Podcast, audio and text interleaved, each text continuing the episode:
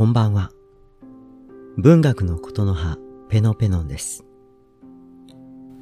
2021年6月9日。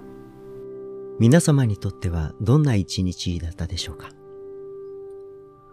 私は今朝のおはようございますの投稿の曜日を金曜日にしていたことを今日の夕方まで気づきませんでした。よっぽど眠かったんだなと思います。大変失礼いたしました。今日も詩を一つ読んでから就寝したいと思います。カール・ブッセ作、上田敏訳、山のあなた。山のあなたの空遠く、幸い住むと人の言う。ああ、我人と止めゆきて、涙差しぐみ帰りきぬ。